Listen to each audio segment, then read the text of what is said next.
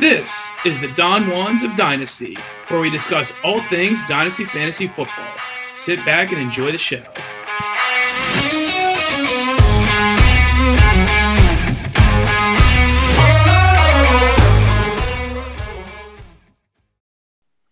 All right, the Don Juans of Dynasty are back.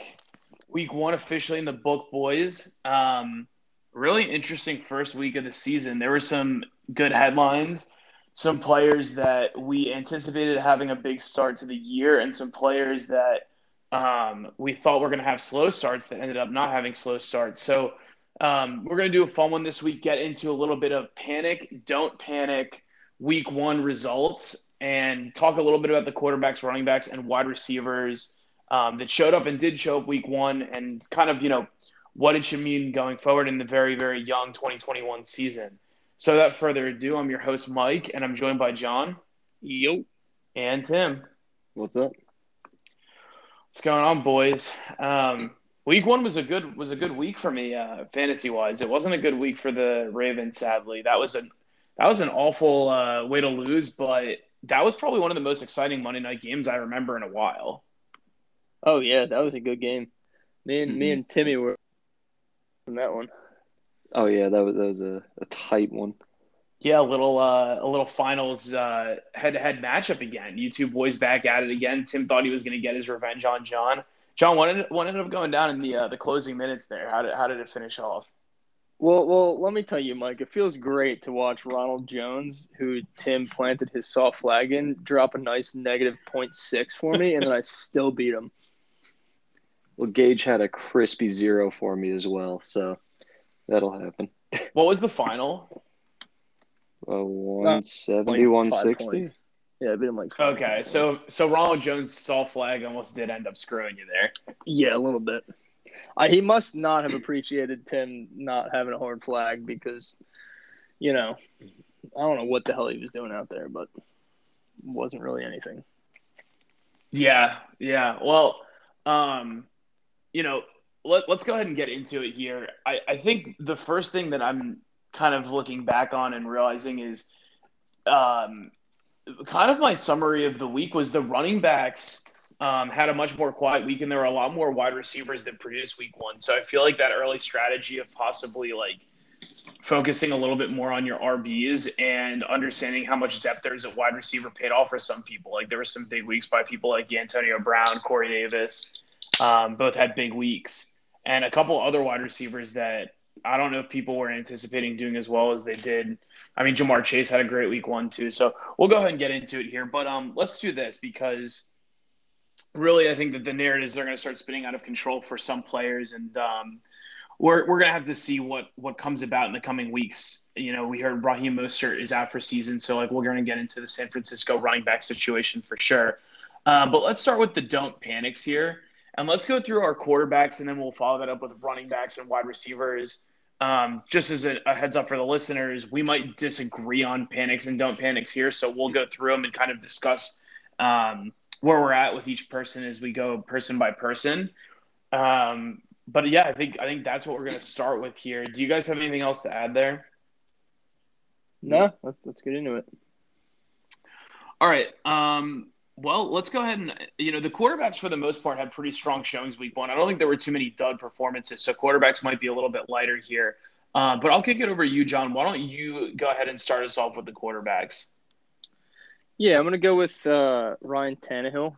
Um, I mean, honestly, he ended the day I think with like 15 points, so he didn't really have you know that bad of a day. But like you said, it was kind of tough to pick some of these quarterbacks. Um, but I mean, the one thing I noticed is they really strayed away from their their game plan really quickly. Um, they didn't try to establish the run, which led to no play action, and that kind of was the reason for or has been the reason for his success the past two years. Um, I saw an interesting stat that they only ran play action on 11% of their plays, whereas they normally do it on about 36% of their plays.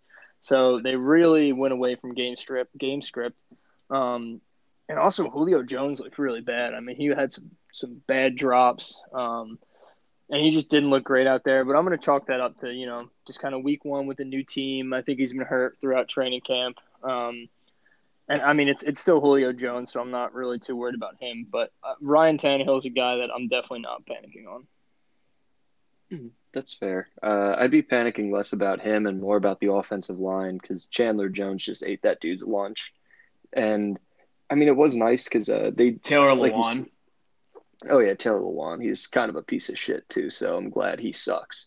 But Okay. anyway, uh, Derrick like they did establish the run a little bit. Like they were down by, or they ended up losing by 25 points, and Henry still had 17 carries. It's not like they completely gave up, you know. Getting personal at the top of the pod. Tim, tell us a little bit about Taylor Lewan. Why is he uh, somebody that's not on your nice list? Yeah, dude, what did he do to you? Well, not to me, but uh, you know, I don't even know if this is something we could talk about on the pod. But uh, Mike, get ready to edit. So basically, when he was in college, um, his teammate raped someone, and he went up to the victim and he said, "I swear to God, if you tell someone, I will kill you." Or he said, I think he threatened to rape her again. He's not a nice dude. Mm, yeah, that's not great um, at all. Less than so, ideal. I don't know if I'm going to edit that. I'll be honest with you, but uh, only because I feel like you calling him a piece of shit and then having no context would have been kind of like, you know, uh, difficult for people to follow without that. But regardless of that, um, I agree with your take there, John. Um, I think Tannehill's going to be fine. Some interesting things is, first off, the Titans are built a little bit like the Ravens, where like the, the Titans have a much better receiver corps, but I think that they play best when they're playing ahead and they can utilize play action exactly like you said. I think once they got behind, it became difficult. This also just goes to show that sometimes people um, write off certain defenses too early in the season. Like every year, there's one defense that's a surprise defense that's just really solid. And I don't know for sure if that's the Cardinals yet, but I will say the Cardinals looked absolutely for real, and it doesn't look like a soft matchup. So um, adjust accordingly for that for your you know your players in the NFC West. Because now that I think about it, that division has what the Rams, which have a really good defense, the 49ers, which have a good defense, Seahawks defense is solid, and possibly the Cardinals defense is good. So that's going to be a really difficult division for offensive players when they're playing each other, possibly. Um, so that was kind of one of my takeaways from that whole situation. Uh, and I would be kind of thinking about that moving forward. But I agree. I think Tannehill still got good weapons. I mean, you're not trying to move him. He was probably drafted if you drafted him in startups, possibly as a back end RB one or as an RB two. Um, that was going to be a high end RB two. You, you mean quarterback? Yeah. What did I say? Running back. Yeah. Well, you know, every once in a while he runs so productively that I can call him a running back, just like Lamar. Um, Yeah, like like back end running back two, high end wide receiver one. That's basically what Lamar is, though. Yeah. um, all right, fair enough. I, I agree with that take. I wouldn't panic on him at all. It sounds like Tim wouldn't either. Uh, I don't have anything else for him. Should we kick it over? Tim, do you want to talk about one of your players? Uh, yeah, we can briefly talk about it. Uh, like John mentioned, you know, there aren't too many, uh, you know, instant panics because a lot of these guys are rookies or veterans getting set into a new offense or going up against tough defense, even. So a lot of these poor performances can be explained. And the one I would like to explain away is uh, Tua Tagovailoa. And everyone was kind of really looking forward to this season. Uh, they thought this was going to be like his next step. He did look a little lost at times last season. I know there was some controversy whether Fitzpatrick should start over him or not, just with his ability to push push the ball down the field and be aggressive. But you know what? This week he might not have been a stud, but he opened up against a really good defense, and he's still missing one of his starting wide receivers. And also, he's looking to push the ball down downfield a little bit more. Uh, I saw a couple nice throws to Parker, to Waddle, and he, he wasn't afraid to push the ball into coverage. He only made one mistake, and even then, it looked like a potential attempted throwaway that he got hit before he could complete the pass. So, again, his poor performance really can kind of be explained as he game managed it. The Dolphins came away with the win against a really good defense. So, he gets a weapon back next week. I think that's going to start being the next test because, like Mike said, when um, Henry and Tannehill are going to go up against a gauntlet for the NFC West, the AFC East also their defenses are looking pretty stout as well. So we'll see what happens uh, when he goes up against the Bills next week. Yeah, Interesting. um, you go ahead, John. No, I mean if you want to go, Mike, you can go. Well, it's Tua, so you know I'm going to have some comments to make. But I guess my general thought was the same theme that I kind of had during the offseason, which was that I thought people were taking uh, Tua a little bit too early. Like I saw some of the quarterbacks that were going close to him, even like the Fields territory. Um, and Jalen Hurts, like I kept saying during the offseason, Jalen Hurts was a good value, especially when you consider with his mobility what he brought to the table from like a fantasy standpoint. Um, I don't feel like I'm moving off that position whatsoever at this point. So I guess the question is I, I don't know if I'm going to panic because I guess if you own Tua, you believe in him. I'm just not like a Tua guy. But I'll, I'll ask this to both of you: Would you rather have Jalen Hurts or would you rather have Tua in Dynasty?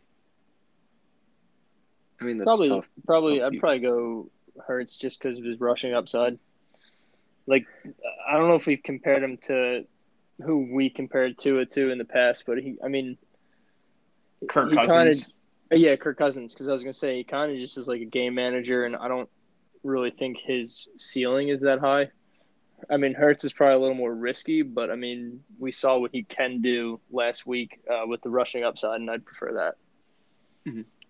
I can kind of see where you're going on that. If you were to ask me last season, I would have said Tua 100%, but Hurts looked like a completely different quarterback out there. I know he's one of those guys that we talk about improving every year, but uh, just everything he does is like he's he's just a leader of a team, and he always tries to push and better himself, and he absolutely did that this season. And even though the Falcons' defense is kind of trash, he opened up and he played about as well as you can expect someone to play. So I'd have to Yeah. lean. Uh, I'd have to lean Hurts. I, I leaned Hurts. I mean, my position, like I said, hadn't changed on it during the offseason. I had Hurts as a, like a fringe top 10, 11 dynasty quarterback. Um, I, I still, I know there were discussions about, you know, the Eagles trading for Watson. I think now those reports look so silly. And it's not just really off of this week. I think it's more just that Sirianni looks like he's aware of how to actually use the players to their strengths versus what Doug Pederson was doing last year. Like every single Eagles player looked good in that game. And yeah, uh, let's be honest, like the Falcons made it easy to look good. There's really no two ways about that. But even with that being said, I think at the end of the day, when you're trying to forecast forward, everybody in that offense has a clear, defined role. And I guess my my concern with Tua is I don't know, like this team isn't built necessarily around Tua. This team is just built to be an all around solid roster. Like the Dolphins could get out from Tua next year if they really wanted to. It was something that they could have done with Watson if they wanted. So like I would be more worried, and that's why I think this is an interesting discussion. These are the two quarterbacks that came up in Watson trades.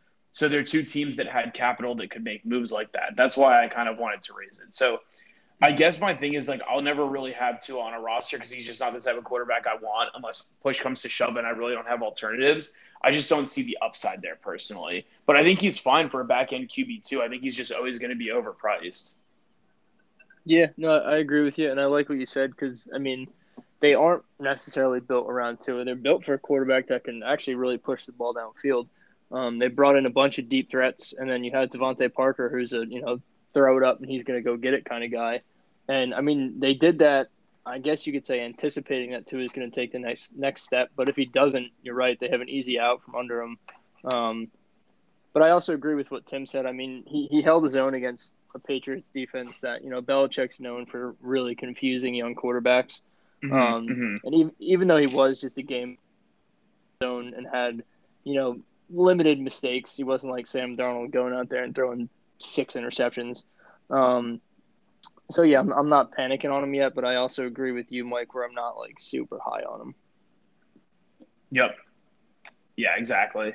Let's get into our next player here. Um, and th- for me, I'm picking Baker Mayfield.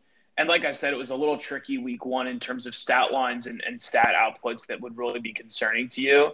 Um, looking back on it, I guess somebody could have honestly picked Rodgers to discuss a little bit what you would do, but it's just like Rodgers' pedigree speaks for itself. So like it almost seemed like too much of a tee up to say don't panic. Um, I think with Baker Mayfield, it's kind of much along the lines of Tua. He, you know, he went 21 completions on 28 attempts for 321 yards and a touchdown. Didn't give you really anything with his legs. Um, so you know, 75% completion percentage, only one touchdown. You know, it just goes to show again and again this team's going to run through the run itself. Like Kareem and Chubb are so strong. Um, but the thing is, if you watch the game itself, Baker made good throws. He threw with good anticipation, and I don't think he's ever going to be a top five to eight dynasty quarterback. It's just too crowded at the top there, and he just doesn't have the mobility for it. Although his mobility solid, but as a QB two that like is a young, experienced player that can keep giving you more. I think Baker Mayfield will continue to produce the way you want and probably be a little bit undervalued. Not, I don't think his owners are panicking, but I, I think my take is still the same on Baker. Uh, what do you guys think on that? Tim, you got anything? Uh, Baker was actually uh, one of my panic quarterbacks, so I didn't know if you wanted me to get into that or if you wanted to wait for me to, or wait until we go into the panic section. All right, yeah, re- definitely rebuttal it. Uh, what are your thoughts? Uh, now, I'm really glad that you mentioned that you think that it is a little bit crowded at the top because that's exactly why I'm I'm panicking on him. But it's again, it's quote unquote panicking. I'm not saying that he's going to go lose his job and completely be miserable and, you know, be out of the NFL in two years. I just think that he's going to be a very steady, you know, about quarterback 15 or worse. Yes, he'll give you weeks where he'll throw for three touchdowns and look elite, but his team as a whole, they're a run first offense. And also, uh, he's just, uh, excuse me, um, people uh, fantasy the fantasy community undervalues quarterbacks. Like you know guys like him carr and goff guys who aren't number one quarterbacks but they do produce every week. And they do have quarterback one upside on any given week. Just because you're not putting up 25 points every single week doesn't mean you're useless. So basically what i'm saying for baker is in a shootout against one of the best offenses in the league this is the kind of offense that his team puts on the field that still run first they're not asking him to win the game by himself to put up these huge stats. I'm saying that if you are looking for that next quarterback one, Baker isn't it. And if you want to use him to gain assets to find that next player, I think that would be fair. But in like a two quarterback league, if he was your second or third guy, you could be pretty happy with that.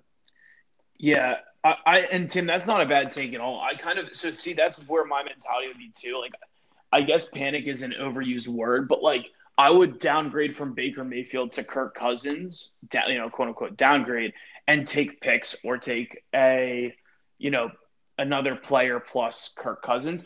Kirk Cousins has been quarterback 11 like four years in a row, you know, and he costs a lot less than somebody like Baker Mayfield.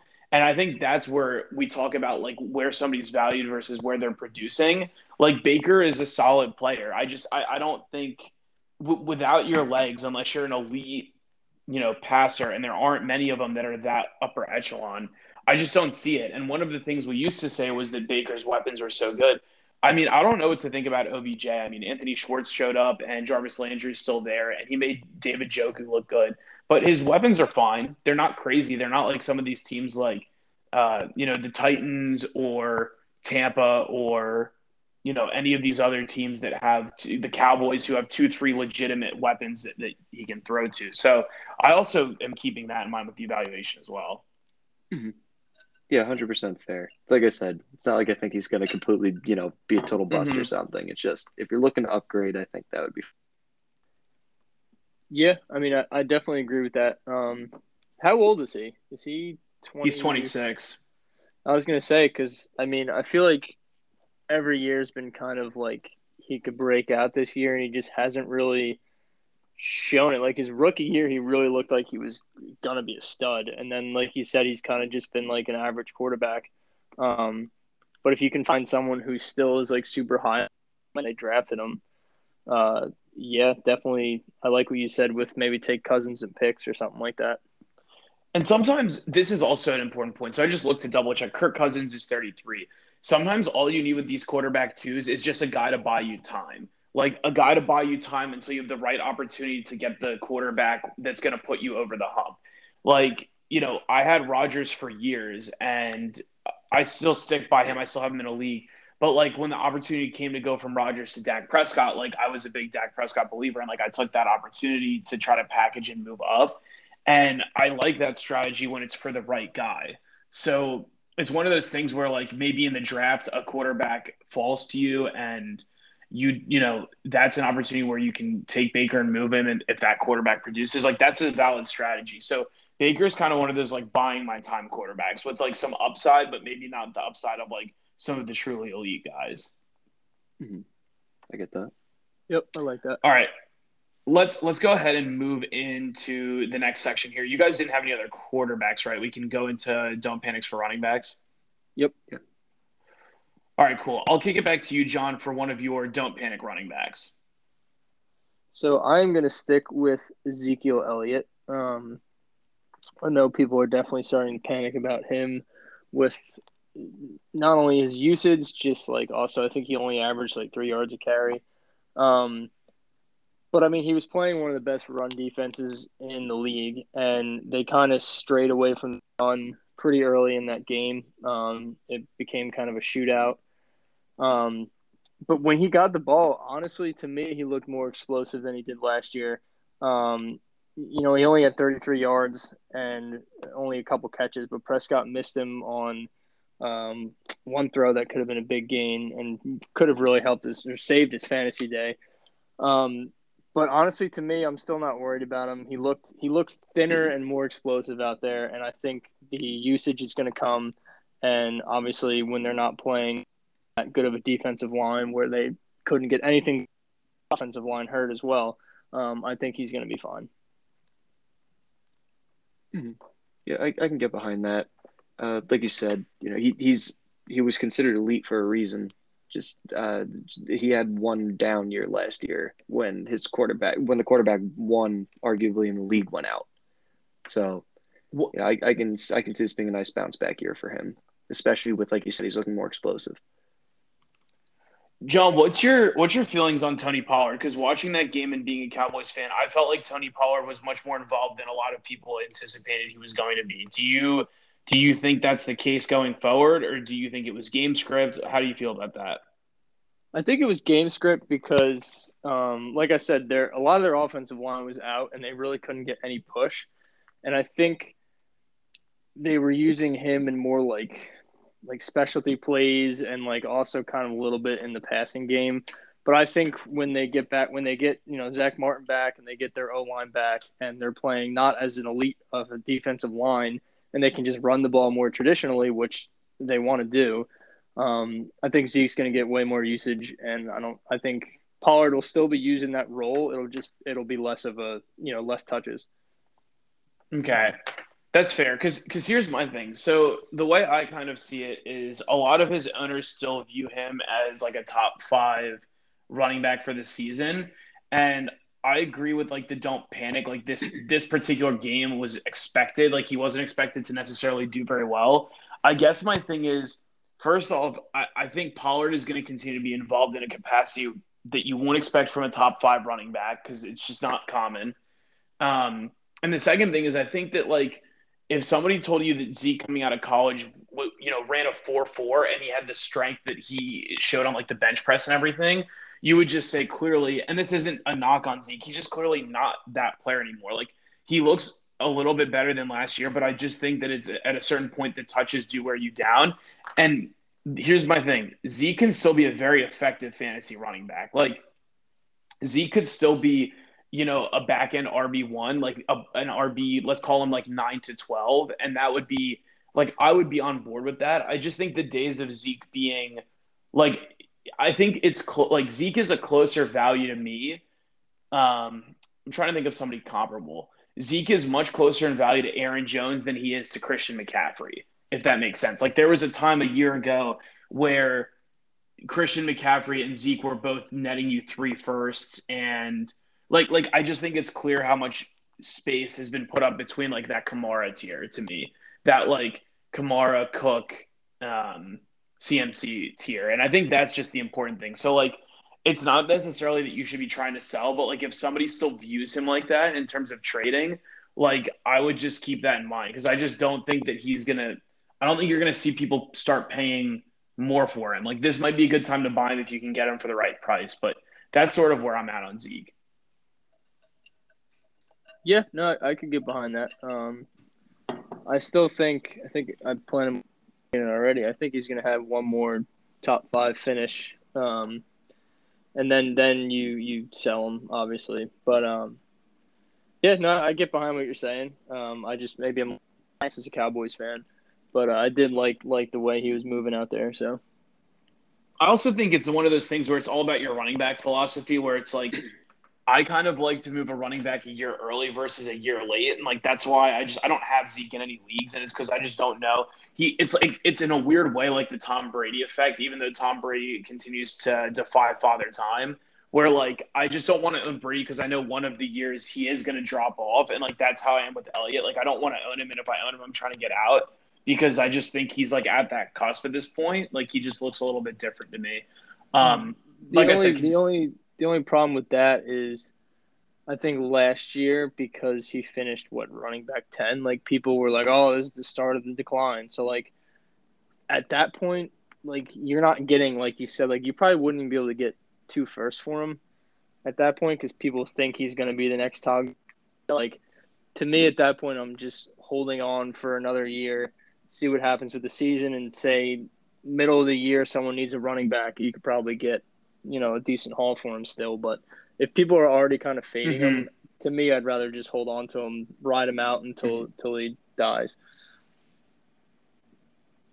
And that's what I'm doing if I own him too, for what it's worth. I just I'm just saying I think um, if you can still get that type of mammoth return for him, or like if there's anybody who's still valuing him like that, like that's I'm I'm floating it around unless I legitimately think like this is my year. Um, so that's that's kind of where I'm at with him, and we can go ahead and move on. So let, let me kick it over to you, Tim, at running back. Who you got for Don't Panic? Well, for Don't Panic, I have a guy that I traded away this past off season, Derrick Henry. And I just wanted to kind of restate some of the reasons that I was saying before when we were mentioning Tannehill. Titans lost by 25, but Henry still had 17 carries for 58 yards. And they even gave him three catches for 19 yards. This is just who Henry is. Last year, even when he rushed for 2,000 yards, there were two games where he rushed for under 85 yards, no catches, no touchdowns. And I know that it can, you know, be a little scary when you get your guy who you've, you know, basically staked your season on. You think he's going to be carrying your team at some points. It can be a little scary when you got a guy with a, you know, 9.2 and you're thinking, okay, this should have been like a 20. I need that. But I mentioned this last year about Lamar people tend to freak out when their stud players underproduce, even if it's just during some random week. But it's normal to have that happen. Even elite players have down weeks. In 2018, when Mahomes threw for 5,000 yards and 50 touchdowns, there were still two games when he scored under 20 points. So, for the most part, I see this as Henry's absolute basement floor. They lost by 25 points, that awful game script, and they still were giving him carries, and he still produced enough that he almost had 10 points, which, you know, if your flex got 10 points, you're going to be too pissed. So if in the worst case scenario, your best player still gets 10 points, I like that.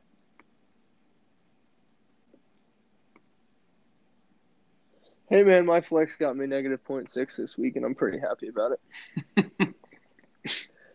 no, I, I agree with you though. I mean, pretty much all the points I said.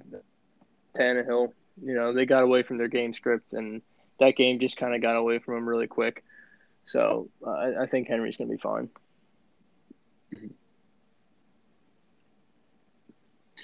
Yeah, I think he's going to be just fine too. I mean, he's another one that's interesting because I like I always just like the running backs that have more of a dual threat element to him, and Henry's just sort of a unicorn in regards to like how he's used like relative to every other player in the NFL that's a high premier running back, especially for fantasy purposes. But yeah, I mean, if you have them, nobody really had a particularly good game in Tennessee. They were behind big time, and that sometimes does happen to Henry, and it, it is a risk with him. Um, but at the same time, really outside of you know, what AJ Brown getting that one touchdown, even that touchdown just salvaged his day to make it usable. No, nobody looked particularly good. So I think you know I'm I'm on board with that. I don't really have too much deep analysis on this one. Yeah, that's that's all I got. I'm, I'm, um, I'm good to move on if you guys are. yeah. Okay. Let's go ahead and do that. My next guy I'm thinking about here is Brandon Aiyuk on the don't panic. And, uh, no, no, I guess we'll say Brandon Aiyuk. I got Najee Harris, actually. We'll get there.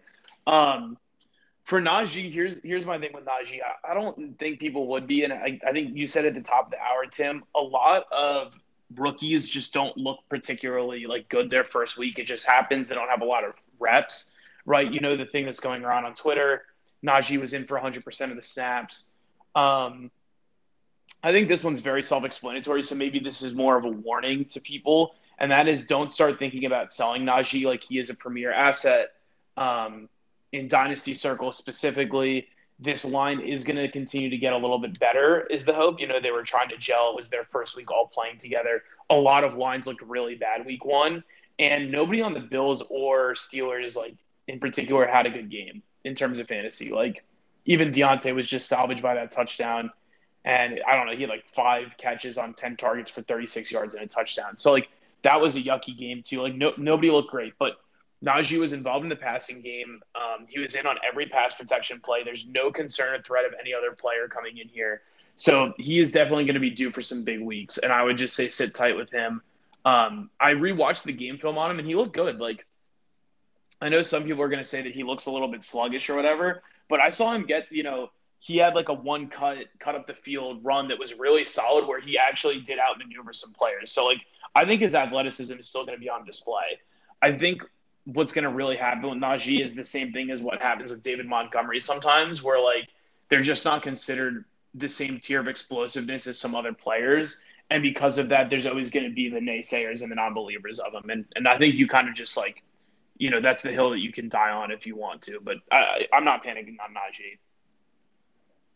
So he's actually my panic player, and it's uh like how Tim said it, you know, in in quotes, panic. Um, my only thing is, yeah, I mean he's he's athletic, and I think it kind of reminds me of Saquon Saquon Barkley, where you know he had these monster games, but he was kind of doing everything himself and that really wears you down. Um, and people are already worried about Najee's age, which that doesn't bother me too much. Um, but to me, just the whole Pittsburgh offense looked awful. Um, Big Ben does not have it anymore, in my opinion, which is going to lead to teams stacking the box. Um, he was constantly hit behind the line of scrimmage. Uh, I mean, like you said, you know, this offensive line is all kind of new, but there's also always the chance that they don't improve, and then it could be a couple years until they actually build that offensive lineup again, get a new quarterback. Like it's just there's so many unknowns in his situation. Um, and I mean, you're you're right. He's gonna get touches, but I mean, if he's just constantly getting hit behind the backfield, that's gonna wear him down quicker than than most guys. Like, look what's happening to Barkley. He had a monster year, and then he's just been doing everything himself, and he's just been getting hurt a lot. Um, so like I said, it's you know quote unquote panicking. Um, I just think he's probably going to underperform a little bit this year, and then the future is a little more murky than I thought it was. Mm-hmm. Yeah, I really really like the uh, Saquon comparison here. We all kind of expected him to you know come out of the gate absolutely sprinting, but you know like like we saw, hundred percent snap count. It's awesome, but it, it are you saying we expected him to come out of the gate sprinting? Yeah, like uh, just at least you know better than what he did. You know what I mean? Like we would have expected. I guess uh, I, I'm not surprised by that take. I feel like during the whole offseason, people were worried about the line, and that proved to be true on Sunday. So I, I mean, I don't know. I kind of I wasn't expecting him to go out and have a 40 point game off the bat or anything. I'm, i know that's not exactly what you're saying, but um, sorry, I mean to cut you off. Keep going though. No, no, you're good. I'm saying like you know maybe uh, like a 10 to 12 point kind of deal because of uh, the opportunities that he was given. And for a lot of these young running backs, what's the biggest uh, attraction that we have to them? It's their situation. And for someone like him, like John said, there was almost no competition. So, you know, it, it was very, very disconcerting to see him play that poorly. And again, it wasn't his fault. It, there was a lot going on around him that kind of, you know, worked against him. But I don't know. I I would be a little bit nervous because John, like you said, it, it is tough to say panic, but I, I would start being nervous if I was a Najee owner. All right, here's here's a question for you guys. I don't I don't dislike where you're going because I think like we said we were using the term panic like more seasoned players that aren't like overreacting to any one set of data here. But let me ask you this, right? So you have Najee Harris. Are you looking to trade him and or if you're holding him right you're talking about maybe this is his fate right the line doesn't get better you're holding for a while he's getting beaten bruised let's talk about the kind of return either a you're looking for or b the type of running back that you would rather have whether it's it's a it's a package to go down or it's you know like like what's what kind of a return are you guys expecting? And I know you're not necessarily making that move right now, but let's say that you were panicking. What would you do? So I just think, first off, real quick, back to what we were talking about before. I think in the beginning of the year before the season, like you could almost get like you could get a package for him. Like people were already kind of viewing him as like an elite, like top seven running back, and I just don't think that's where he's at anymore. Um, I, I don't know if you could still get that after what people saw week one, but if I were to panic sell, um, and I wouldn't, I would, I'm obviously would hold him because um, he is a rookie, but I mean, I guess if you're looking to downgrade, I want to say Montgomery, but I don't think you could do. Um, you don't think you could get David Montgomery one for one with him? Well, I wouldn't want to do that. I thought we were talking about like getting a running back, like downgrade a running back and getting something on top of it. Yeah, I, I think you're right. Either way, either way. I guess also like relative value, like how much, like you're very high on Monty, obviously, and like some other people are low. Like let's pretend that the owner was willing like what on top of Montgomery is the type of return you think you can get for Najee that you would be looking to pull trigger? Like Montgomery in a first, is that too expensive? I think that's too expensive. Mm-hmm. I mean, they're they're basically the same age. Mm-hmm. Yeah, it's uh, it's a tough situation because it's like, it. it I don't want to compare Daniel Jones, but it's in the way where they, they're roughly the same age as well, and you keep thinking, oh well, it'll improve but then for running back, okay, by the time it improves, he'll be how old, you know, or if it keep if it never improves, then it almost you almost uh, lose the ability to sell him based on his upside, if that makes sense. Yep. Yeah. Tim, that, Tim that's a really good point because that's kind of what I meant before when I was saying, like, if the offensive line doesn't figure it out and they need to get a new quarterback, like, what if they come in next year with a rookie quarterback and either he doesn't work out or he takes a year or two to really get going? That's you know, three years, Najee's going to be what, 27? And that's just three years of teams stacking the box against him. Him continuing to get, you know, all of the carries, um, and it's just going to wear. Yeah, I mean, I, that listen, that is a possible outcome for sure. I would just say like that's kind of eh, eh, for myself. I would be looking at owners like that and trying to pounce on that. Like anybody who's willing to do that, anybody who thinks that's where this is going, I'm looking to pounce. Like last year, Jonathan Taylor started out slow, and I think one thing I did see from Najee a little bit is he was he was trying to do a little bit of the Le'Veon Bell sit behind the line, like wait for his timing and then punch through. And that line is not good enough to do that with at this point in his career. Like that that line is not is, is not going to give him that kind of a window.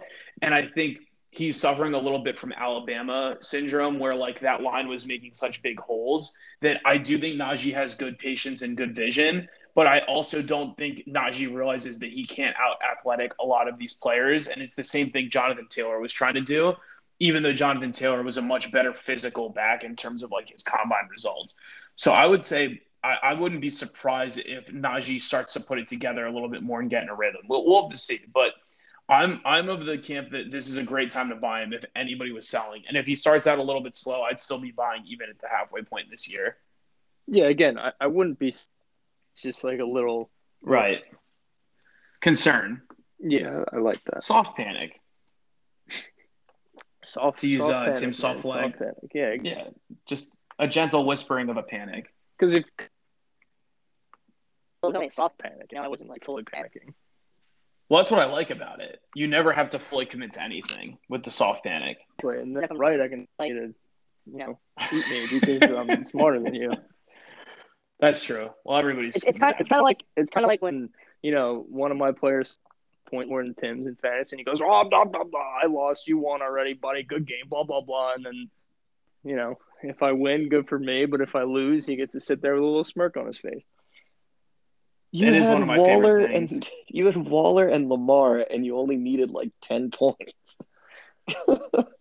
um, well, it came down to like bro, the last six minutes. Yeah, exactly. He saw the projections on Sleeper and went, "Oh no way, I win this one." You're so you're so annoying to play in fantasy, Tim. All right, let's uh, let's stay on track before uh, we have a full meltdown on pod here. Let's kick it over to you, John, with a don't panic wide receiver, and let's try to speed these up a little bit because we're just be mindful of time. That's on me a little. Got a little too into it, Najee. Uh, I'll go with Courtland Sutton. Um, you know, he didn't have exactly one, but he's coming back from a knee injury. He's got a new quarterback. Get many reps with um, throughout the offseason because of his knee. Um, and but now Jerry Jeudy's hurt. Um, he's he's now on that team. I'm not very worried about Tim Patrick. Um, I think I think Teddy Bridgewater is serviceable enough where he'll um, you know a relatively low start uh, for Sutton just because he's, sees last year and he didn't really play in the preseason. But I think he's going to be, and I think he'll in a mid wide receiver too this year. Mm-hmm. Yeah, just as someone who watched the game because my parents are Giants fans, they had it on. Uh, the Giants couldn't really do much. Uh, the Broncos really were doing whatever the hell they wanted with them. There was no need to air it out in any sort of crazy way. So it's not like uh, what the Cardinals were doing, where they're up by 15 and they're still throwing it, you know, 35 yards downfield, doing whatever. So I, I like that, John. I do think he's going to step back and or step up and continue to be pretty solid. Cool. Yeah, I I like that. I think Sutton just is still recovering from a major injury, and like I'm trying to factor that in as well. So like with Jeudy out, he's going to have to step up a little bit. Um, but I think uh, overall, I still think Jeudy is the is the receiver to own. They're going to play him out of the slot more, but I don't think that that means that either player isn't going to produce. Luckily for them, they're not going to have god awful Drew Lock throwing to them right now, so they actually might have an opportunity to produce some fantasy points. Because even though Teddy Two Gloves ain't exactly uh, the second coming of Aaron Rodgers, he can get them the ball, which is more than Drew Lock could could do. So I kind of think that you're right in the sense that like Sutton is going to bounce back, and he's probably still cheap and people that were like worried about him are going to come around. Mm-hmm. Yep. All right, let's go into one of your panics here, or I guess it's still don't panic, isn't it, Tim? One of your don't panics. Yeah, yeah it's don't panic, and uh, trust me, this is quick. So, this is a guy uh, that we talk about a lot on the podcast, Robert Woods, and his week got absolutely saved by his um, by his touchdown. And before that, he only had, uh, I think, only three target, or excuse me, he had four targets, three receptions for only 27 yards before he got a garbage time touchdown all the way at the end. So if he didn't get that, he probably would have been under, like, well under four points. So, as much as that sucks to see, he's one of the most consistent receivers in the entire NFL. Even last season, it's like I was saying with Henry. I don't care how good you are. I don't care how consistent you are no one ever will have 16, 17 elite games every single game in one season. And yeah, it looks like Kupp kind of overtook Woods. Well, not kind of. It looks like Kupp overtook Woods as Stafford's favorite receiver. But does that make Woods a bust? Absolutely not. Believe it or not, Kupp and Woods have alternated being the highest starting or the highest scoring wide receiver on their team since 2017. It was 2017 was Kupp, 2018 was Woods, 2019 Kupp, and then 2020 was back to Woods. So it's an odd year. It's Kupp's turn. And does being the number two in that offense uh, mean you're fantasy viable? Yes, it does. You're going to have off games? Sure. But you know what? They didn't have to throw too much against that Bears defense. So I he was making that, Higbee look like a stud. Yeah, he was making Higbee look like a stud. You can uh, they could spread they could spread the ball around really really nicely, and there was no need to force feed it to Woods. Uh, it's not like you know the game is on the line; they're trying to push it downfield or anything. Van Jefferson had himself a nice little day too. Mm-hmm. But that's what I yeah. It's uh, it's fine that he had one bad game. also, tr- also Van Jefferson just caught a deep bomb, which, to be fair, like that's how plenty of players produce. But I don't know if he anyway. Woods, like you said, Tim, I think Woods will be fine. Um, he's perennially he's perennially undervalued, and I think that's going to be the case again this year. However, this is probably the first year I ever saw, and maybe it's because Stafford came to town, where I did think that like Kupp and Woods were priced according to kind of where you'd expect them to be. So like that wide receiver 18 to 25, 28 range. I think that Stafford coming into town wising people up to the possibilities of that offense a little bit. Mm-hmm. Yeah. No, anyway, no disagreement there. I'm going to go into my guy here, and that's Brandon Aiyuk. Um, ironically, we did spend a lot of time talking about all the reasons Brandon Aiyuk would do, you know, great things uh, this coming season, and according to that, naturally he had to go out and produce zero fantasy points. So, what what went wrong? Well, the first thing that I did note was um, there was discussions about him having a camp injury that made him a little bit slower in the second half of camp that was the first thing. I think the second thing um, is possible just in terms of game script and where Jimmy Garoppolo was trying to go. Like this was a Deebo game. Like I can't lie, Deebo really impressed. I don't think people realize that Deebo can be, you know, operating and not be just attacking from a line of scrimmage. He kind of has never been that guy, but I guess he could become that guy and develop more and more. So I think you're obviously not selling him. I think if anyone is panicking, like try to buy him. This game is not necessarily indicative of anything at this point. In fact, you could even wait one more week, and if he shows up with like four or five points, like slam, get him in your lineup, trade for him. If you can get him for an early second and something, you know that would be a great flip. If you can get him for a late second and like Antonio Brown, and you're not a win now team, and you're rebuilding, like that would be a slam dunk for me because I think Brent, you know, Brandon Aiyuk is going to be coming back to where he should be valued. Antonio Brown right now, I've been seeing some people have him as like a top 15 receiver for the year. People are going nuts with him. So anybody who's like really high, maybe that's a move you could look to make. What do you guys think? Yeah, no, I, I agree with you. Um, I think the game script got away from a little bit. Um, you know, they were playing the Lions. They kind of could do too. Um, and yeah, is that the worst defense in the league? I think it is. Yeah, they just lost uh, uh Okudah. Yeah, for the year too. Yeah, I think the Jags might take the cake there. Yeah. You know, the Jaguars did make Tyrod Taylor look like Ty God again, so you're not wrong about that. Yeah, so I, yeah. I mean, I'm not worried. Like you said, you know, game script kind of got away from them a little bit. They didn't really need to air it out. Um, I'm not panicking. Mm-hmm. Yeah, and also j- these things happen. Ridley was a wide receiver one, or he was you know a, a, an elite wide receiver last year, and he still had a game where he had zero points. These things happen. You know, yes, Shanahan True. does have a history with like you know with Dante Pettis. Everyone thought he was going to be the next big thing, and then you know he had him in the doghouse for forever. But this is a completely different situation. We saw what Aiyuk did as a rookie. It's just one game. It's just people are really getting upset about it because it's the first game. Hmm. Yeah, I, I definitely agree with that. Um, listen, we got a little bit of time left, so let's do this. Let's do our priority panics because people always do like to kind of see our overreactions a little bit or our underreactions. Um, so uh, let's do it this way. Instead of picking by position, just pick by the players you're most interested in talking about. And I'll kick it over to you, John, for one of your panics that you want to hit on. Um, I guess I'll go with well between Lawrence and Golladay. Who do you guys? Who would you rather talk about? Let's talk about Lawrence because Lawrence is somebody who we've hit on a couple of times, but only lightly. Yeah, I just think that you know me and you kind of like pre-draft pointed out how he's like not exactly the perfect prospect like everyone was saying he was, and I think he really got exposed. Um, even against a pretty shaky defense uh, that is the Texans. Um, and I think I'm just more worried about like what is Urban Meyer doing? Uh, you know, he didn't really. You normally you come in with a rookie quarterback and you try to establish the run and get him comfortable and get him in a rhythm, and he just kind of didn't do that at all.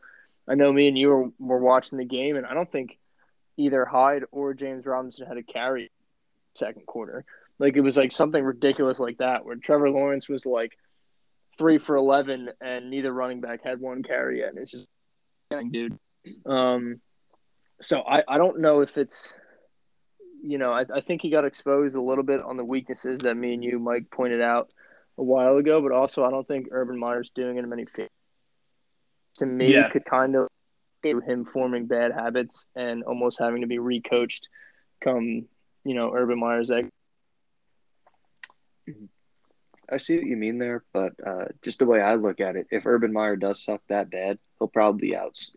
Excuse me, he'll probably be out sooner than later. And Lawrence, yes, he may form some bad habits, but he was an elite prospect, and he did show good tendencies on the field. Yes, there were some times where he was trying to play hero ball, throw it across his body, but he's a rookie in his first game ever in the NFL. This is his first regular season loss at any level of football. He didn't lose in the regular season, high school, college, at all. So this is his first time that he was down this much, and he was really trying to fight for his life. And you know what? I think it, you know he'll he'll learn to adjust and play in a more safe and controlled way. He, he he'll understand that he doesn't have to win every single game the way it was like at Clemson. That's just not conceivable. Obviously, you want to win, but not everyone can be, you know, undefeated. If that makes sense. Yeah, I mean, I get what you're saying, Tim. Counterpoint to that, of course, is the fact that he could get Mariota where he's going to get a new coordinator and a new coach every single year and just never get time to get settled into a playbook. Um, along the lines of panic, John, I also want to throw in here James Robinson, and that's also just because I think Urban Meyer is just a flat out not good coach. Um, I think there's a lot of players that were not happy with how he was running things already. There was already discontent you know, he has a very iron fist rule with college players that's not always effective at the NFL level. When you have vets that have been in the league for years and they don't want to be treated like they're college players anymore. So I think kind of where I'm at right now is Lawrence will be fine, but this goes back to the whole Lawrence versus Joe Burrow argument and how I was kind of like saying I, I thought Joe Burrow was a better prospect and I still like Burrow better. And it, it, part of it is Lawrence does have flaws in his game. Like he does have a tendency to play a little bit of hero ball. Um, I think his mechanics could still use a little bit of work. He was sloppy at times. I think if you're the receivers, this is going to be a high volume passing attack because of how bad the defense is. So, like, if you have Shenault and if you have Chark, I think you're in a good position because he's just going to throw a lot. Even Marvin Jones is going to be involved there too. But James Robinson, he seems to like Carlos Hyde better than James Robinson. I have no idea what that was about. Um, and if James Robinson is not getting the correct snap percentage, I mean, that's going to hurt his value too. I don't think people ever anticipated with ETN out that James Robinson was going to have a problem with Carlos Hyde, but Urban Meyer seems to be out thinking himself already. So I, I don't know where this is going to go, but I would definitely be a little bit nervous if I had Lawrence in terms of his development, James Robinson in terms of producing this year. So for for James Robinson, uh, I mean, yeah, I'm a little worried, but the one thing I did like was, I mean, he got what five carries and Carlos Hyde got nine or something like that. Um, I think that's gonna, you know, or Urban Meyer's hand's gonna be forced there, where James Robinson's getting five five carries, but he's averaging five six yards a carry, and he's giving Carlos Hyde ten carries, and he's averaging two. That eventually, I think, it's gonna work itself out. But what I did like is James Robinson seemed to be the one that was used um, in the passing attack as well. Um, so I think that kind of raises his floor at least until Urban Meyers kind of figures himself out. But uh, I mean, definitely am a little concerned, and it, it's right now tough to see him producing like he did last year. Yeah, I mean James Robinson's snap percentage last year, I think he averaged. He, I think he was in on ninety five percent of snaps, which is like CMC Derrick Henry level. It's obscene. Um, yesterday, his snap percentage was 64% relative to Carlos Hyde's 34%. So, again, like, it, you know, he's still like, that's a good. Here's the thing, right? Every player's value varies a little bit by snap percentage. Like, Alvin Kamara's snap percentage might be something like 64 to 75. And like, he's so effective with that amount of touches, it doesn't matter. But like, he's a little bit of an anomaly. That being said, somebody like D'Andre Swift had about the same snap percentage as James Robinson, and he obviously had a very productive day. So I think what we still need to see shake out is like how many opportunities does James Robinson have on the snaps he's in? Like, how is he going to be involved in the passing game? Like, are they going to let him catch the ball out of the backfield? So I still have question marks in that regard too. Yeah, I agree. I think he's still a, a relatively safe flex play you know, you don't feel great if you drafted him as your RB one or two, but uh, mm-hmm, that's fair. I think he's still a solid flex.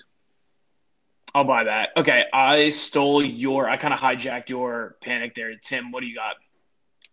Oh, for panic, um, I I just have Trey Sermon. I, I know he's going to be our spotlight player, but the dynasty community assumed he was going to be the the guy in the new offense San Francisco. But I think that people forgot that the bus rate outside the third round, it just or the bus rate absolutely skyrockets. Obviously, there's still a chance for him to pull it together and be an impact player down the line, but this is definitely a panic moment for someone who took a chance on him in the draft and they're hoping that he could be a viable flex player for them.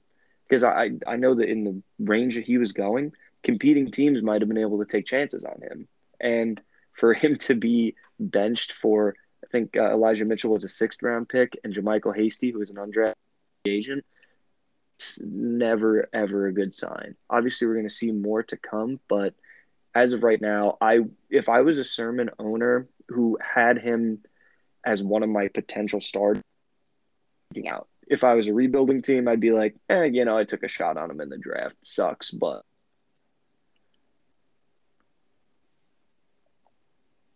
Mike, you want to you want to take this one? I know you got some thoughts. I think it would be unfair to say like I think it would be unfair for me, even like as somebody who was high on Sermon, to say that like what happened wasn't concerning. I like agree with you, Tim. I mean, I never like for what it's worth, the reason I had Elijah Mitchell on my like taxi squad after I drafted Sermon is because shenanigans has always been a thing, and Shanahan always likes to just mess around with running backs. Like it wouldn't like maybe this is going to be Jamaal Williams and Aaron Jones all over again, where Jamaal Williams is I think a third or a fourth round pick, Aaron Jones is a fifth, and then lo and behold, Aaron Jones is actually really good. Like that, that's in the range of outcomes. Um, what I think is accurate to say is you're not selling him right now because people are going to, you know, talk about how it was a healthy scratch. Like there's just no point. It's a waste of your time. He's absolutely going to play next week. Um, they just don't have choices now that Raheem Mostert is injured once more. Um, and I think we're going to have to see how he looks relative to Elijah Mitchell if they both get touches. I'm not touching either one of them in fantasy next week. I really am not. People are going to start Elijah Mitchell, and he might have a good game. I wouldn't be surprised if JaMycal Hasty gets 18 carries for 142 yards. Like that's in the range of outcomes because you know shenanigans is always back to play and and it's possible. I think um, you know, part of the reports was that Elijah Mitchell just flat out beat Sermon. They have weirdly different measurables. Like Elijah Mitchell is probably more explosive and he's he's going to be better straight line speed. I thought Sermon had some really good immeasurables in his, uh, or I guess measurables in his RAS score for his relative adjusted. I think it was what is it? Relative adjusted like athleticism. Um, so uh, you know, I still like what I think potentially Trey Sermon's going to have in terms of opportunities in a split backfield. And I think the trick is always like get a piece of the backfield any way you can. So if somebody's like panic selling Sermon and you could get him for like a third, I would do that because you have no idea. But yeah, I'm not gonna lie. Like week one, him not playing is definitely concerning. But I think it's too early to just like jump ship. Mm-hmm. Yeah, I agree with you. I don't think I'm freaking out. Um, I mean, before this, they had guys like Jeff Wilson that would randomly get ten carries for three touchdowns and 100 yards or something like that. Like he just, you know, Shanahan likes to cycle his backs, and uh, if you really don't like that, you don't like the inconsistency. Wait till Sermon has one of those big games, and then you sell him. Like I, I don't like Mike said. Like even if you were to try to sell now, like I don't think you would. I don't know if anyone's biting um, because he was a healthy scratch. But uh, I mean, also if I drafted him, you probably got him in the late second round where you're kind of getting into the dart throw territory and there's no no point to freak out. If you have him as your RB one, like yeah, you you should have been worried a long time ago. But um, true, I'm not exactly freaking out over it. The the other thing I would point out here too is like you have to remember with a player like Trey Sermon, one of the things, and this is maybe where there is a little bit of panic possibly warranted. Like if you guys remember back to you know Devonta Freeman's crazy RB one year like the thing with Devonte Freeman when he was playing for Shanahan at the time was like he was so solid in that offense it just didn't make sense to cycle the backs. My concern with Trey Sermon at this point is going to be along the lines of is he going to look dominant enough on the field to kind of push these other running backs aside? And I, I that I'm unsure about. I think the running back that has a good week is always going to be valuable in this offense, but we just need more time to like see how this shakes out or to see if Sermon actually has like a consistent spot. For all we know, Sermon might have been late to a team meeting and this was a disciplinary thing. Like I, we just don't know at this point. That's the other thing too. Yeah, I agree. So, uh, yeah, I don't know. Um, okay, I we're coming up on time here. I kind of hijacked your Lawrence with my James Robinson comment, so I'm okay with with skipping on one of mine. Maybe we're gonna have some time next week to go back to some of the players we didn't get to and possibly have a little bit more data to analyze them. Um, so I'm good with closing out if you guys are, unless you have anything else you want to talk about. I'm good. No, I'm good. Oh, uh, D'Andre Swift had a good week. I did want to toss that in there. Um, so did Ronald just, Jones. Well, I was gonna say you can toss in one of your brags. Corey Davis. Who, who do you guys want to brag about that had a good week? Joe Corey Mixon. Da- Oh, okay.